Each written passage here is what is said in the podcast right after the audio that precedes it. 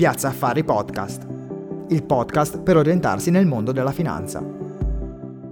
Episodio numero 29. Intervista a Stefano Picchio. Allora, buongiorno a tutti e bentornati su Piazza Affari Podcast. Oggi continuiamo la nostra saga con le interviste con i massimi settori e i massimi esperti delle varie nicchie del mondo di investimento. E oggi ho finalmente il piacere di avere collegato un amico che può darvi un sacco di nozioni e un sacco di skills in più per ciò che riguarda il mondo cripto, che è una richiesta che mi avete fatto in moltissimi. Ho il piacere di presentarvi Stefano Picchio. Ciao Ste, benvenuto su Piazza Affari Podcast. Ciao Marco, grazie mille, grazie mille per l'invito, mi fa molto piacere poter condividere i miei pensieri, le mie idee con il tuo pubblico, in quanto mi aspetto sempre che la condivisione e il dibattito, quando viene sviluppato in maniera matura, è una crescita win-win sia per noi che stiamo chiacchierando perché ci dà la possibilità di rimettere a posto determinate idee, sia per le persone che ne beneficiano del contenuto. Quindi mi fa veramente piacere essere qui come ospite. Assolutamente, noi siamo contentissimi di intervistarti. Per quei pochi che non lo conoscessero, eh, Ste è il co-founder della community di Investire di Clubiro, immerso in migliaia e migliaia di progetti e averlo qui insieme a noi è veramente, veramente qualcosa di, che vi darà un sacco di valore e sono molto contento. Allora, nell'intervista di oggi, come vi dicevo, ci concentreremo specialmente sul mondo cripto e sul mondo blockchain, essendo Stefano uno dei, secondo me, massimi esperti in questo ambito. La prima domanda che voglio farti è, secondo te, questa tecnologia come può rivoluzionare il mondo che conosciamo oggi? Allora, guarda, mm, partiamo dal punto blockchain, io credo tantissimo nella tecnologia blockchain ancora di più del mondo delle criptomonete.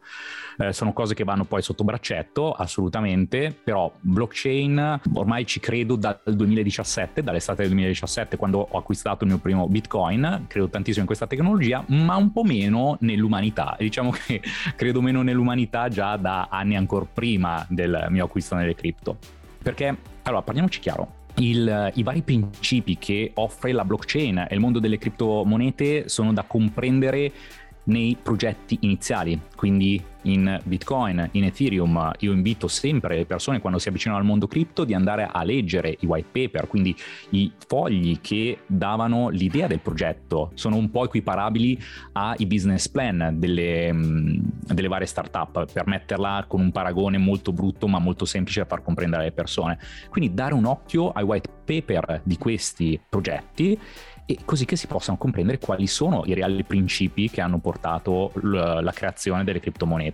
Mi viene in mente anche mh, abbastanza recentemente Vitalik, che è eh, il co-founder di, eh, di Ethereum, ha rilasciato una intervista dove ammette di essere molto triste rispetto alla piega che, ha, eh, che, stanno raggiungendo le criptomonete in questo periodo, in quanto sono molto più orientate alla speculazione invece eh, del mantenimento dei principi per le quali sono nate. E quali sono questi principi? A me viene da dire, punto numero uno, decentralizzazione alla fine Bitcoin è nato ai tempi post crisi 2008-2009 proprio per creare un'alternativa digitale per evitare che potessero succedere delle problematiche di crisi e che, vengono date da servizi centralizzati, cioè noi sotto il profilo finanziario siamo sotto controllo e direzione da parte di banche, istituti di credito, sia banche private che banche centrali, governi e tutto al contrario, il mondo cripto, che parte dalla logica uh, CryptoPunk, quindi un po', uh, un po esatto. anarchica,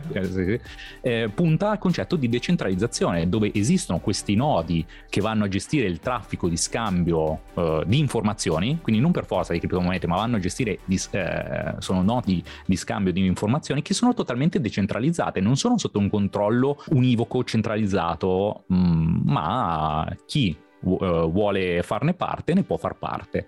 E questo va a portare a una responsabilizzazione personale, nel senso che fin quando hai una banca che ti fa da intermediario, è vero, dovrai fare conto a questa figura, sia nel bene che nel male, ma nel momento in cui sei tu da solo nella rete decentralizzata per gestire questi scambi, devi essere responsabile delle tue operazioni, dei tuoi click sopra questa rete. E la decentralizzazione va a portare sia il bello che il brutto. Diciamo il bello è proprio questo concetto che non hai eh, un, un, controllo da parte de- degli enti centrali, che però si può trasformare anche in cose brutte, nel senso siamo umani e eh, molte problematiche sono nate proprio per uh, sviluppi di malafede da parte di, di, di persone dietro, dietro la blockchain producendo truffe o progetti un po' strani. Questo perché? Perché le criptomonete danno un altro principio che è quello dell'anonimato. Anonimato unito a un altro principio che è trasparenza. Infatti la blockchain, se uno la va ad analizzare, è una grandissima tecnologia che uno è decentralizzata, ma è anche anonima e trasparente. Perché ogni singola transazione sulla blockchain è visibile da chiunque, ma nessuno sa chi ha fatto quella determinata transazione, a meno che il wallet non sia whitelistato, quindi non ci sia una KYC sopra. E, eh, questa cosa è molto interessante perché mh, si può comprendere che la struttura della blockchain è anche non corruttibile, non modificabile, perché per, essendo decentralizzata, servirebbe veramente un attacco con grandissime potenze tecnologiche per andare a modificare ogni singolo blocco e quindi trasformare l'informazione che viene portata su quel blocco. Per questo che io credo molto nella, uh, nella blockchain, ancora di più delle cripto, quindi credo molto nella, nella blockchain, può rivoluzionare assolutamente sì il nostro mondo, il problema è eh, l'essere umano. L'essere umano è pronto a queste cose, di base l'essere umano è um, un elemento pigro di, di, natura perché sente delle cose ma non si vuole mai informare, non vuole mai approfondire le cose, quando gli vai a smuovere un qualcosa già radicato nella sua testa non riesce a mettere in considerazione determinate informazioni e soprattutto non vuole prendersi troppo la responsabilità. Eh, lavoriamo entrambi nel mondo degli investimenti, cioè ti sarà capitato anche a te. Nel momento in cui ci capita magari di chiacchierare su un determinato argomento, diciamo il nome di un'azione, perché stiamo parlando, so, tra me e te e qualcun altro ci sente, quel qualcun altro, se l'azione va bene, è merito suo che ci ha sentito e quindi ha colto l'occasione, se va male dice ah no, è colpa loro perché li ho sentiti che parlano di quella cosa, io non l'avrei comprata e invece l'ho messa in portafoglio. E capita queste cose qua e sono dei grossi problemi di responsabilizzazione. Per questo che eh, non so se l'umanità in questo momento è ancora pronta, però al contrario ci sono diverse realtà che eh, la tecnologia blockchain già la sposano, mm, in questo caso in maniera privata. Determinate aziende mantengono il loro database su blockchain proprio per questi aspetti, nel senso che non è corruttibile, c'è una completa trasparenza e riescono a gestire al meglio la, la loro struttura. In un futuro però mi aspetto un mondo dove anche strutture decentralizzate possano aver senso nell'uso di tutti i giorni. Io mi aspetto che in un futuro, non so, entro nel ristorante con la mia app, scannerizzo il QR d'ingresso ingresso, questo mi dà uh, l'allowance al mio wallet per visionare il menu di questo ristorante, prenoto, quindi eh, ordino direttamente dalla mia app e nel momento in cui sto ordinando partono delle transazioni che effettivamente mi danno uh, vita al, al mio conto del ristorante e poi una volta arrivati i piatti nessun problema perché tanto la transazione c'è già stata,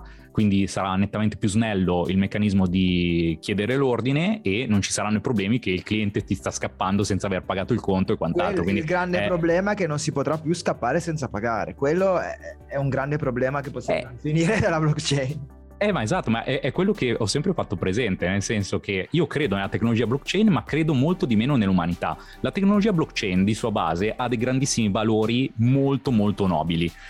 Al contrario, l'essere umano, dove vede la possibilità, cerca sempre di inculare, parliamoci chiaro. E quindi eh, per questo che faccio la domanda, l'uomo può accettare questa cosa? Eh, dobbiamo vedere nel corso degli anni cosa succede. Eh, Ste, è un po' il discorso del martello, cioè è uno strumento, lo puoi utilizzare per costruire una casa o per darlo in testa a qualcuno, dipende sempre come lo si utilizza. Vero, vero.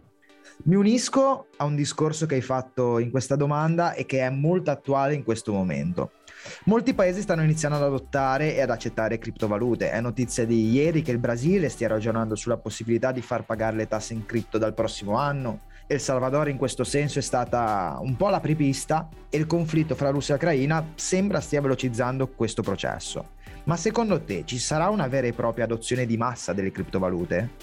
Mm, allora, su questo caso qua eh, l'adozione di massa sarà sempre solo dato dal, dal giusto compromesso tra utilità e usabilità quindi l'accettazione viene data principalmente dalla usabilità uh, e utilità del, del, sottostante. Diciamocelo chiaramente, ma le cripto in questo periodo, non, cioè o meglio, rispetto a anni fa sono nettamente più user friendly, però non sono alla portata di tutti, perché un minimo devi comprendere come fare una transazione, come aprire un wallet, quali sono i rischi, quali sono uh, i pro e i contro e tutto. Molte persone non sanno effettivamente cosa sia una criptovaluta, non sanno quale sia la tecnologia dietro che sta, quindi la blockchain, la catena di blocchi, uh, come viene strutturata e quant'altro.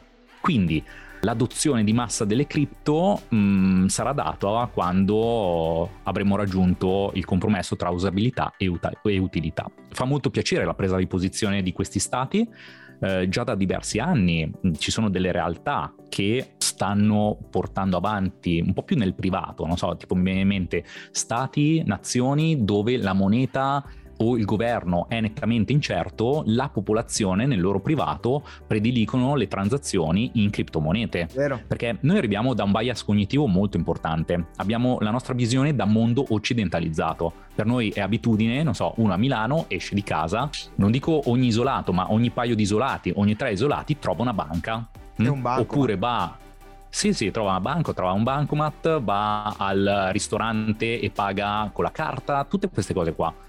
E non è una cosa così scontata al di fuori no, del, del, nostro, de, de, del, nostro, usuale, perché io ho collaborato e collaboro con gente in Pakistan, in India, Nigeria, Venezuela, Colombia.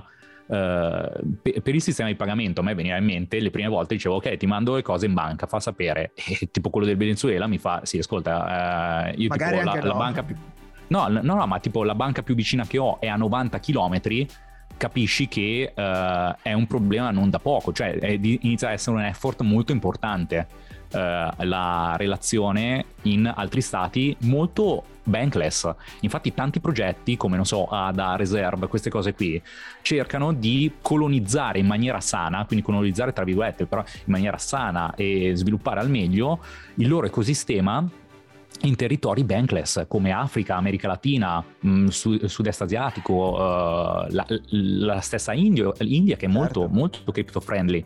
Quindi c'è, ci potrà essere una svolta e uh, secondo me se i paesi occidentalizzati non comprendono queste potenzialità, a me viene di- da dire un esempio che riporto già da diversi anni, se tipo oggi sei tu con la macchina che stai viaggiando, ti fermi al semaforo e ti trovi il ragazzo del Bangladesh che prova a venderti le rose, se eh, l'utente, ehm, il, il, cittadino europeo non si sveglia, non comprende la potenzialità delle cripto, potenzialmente tra dieci anni sarà lui al semaforo a vendere le rose a quello eh, del Bangladesh. Potrebbe essere così, perché loro sono nettamente più avanti di noi ormai.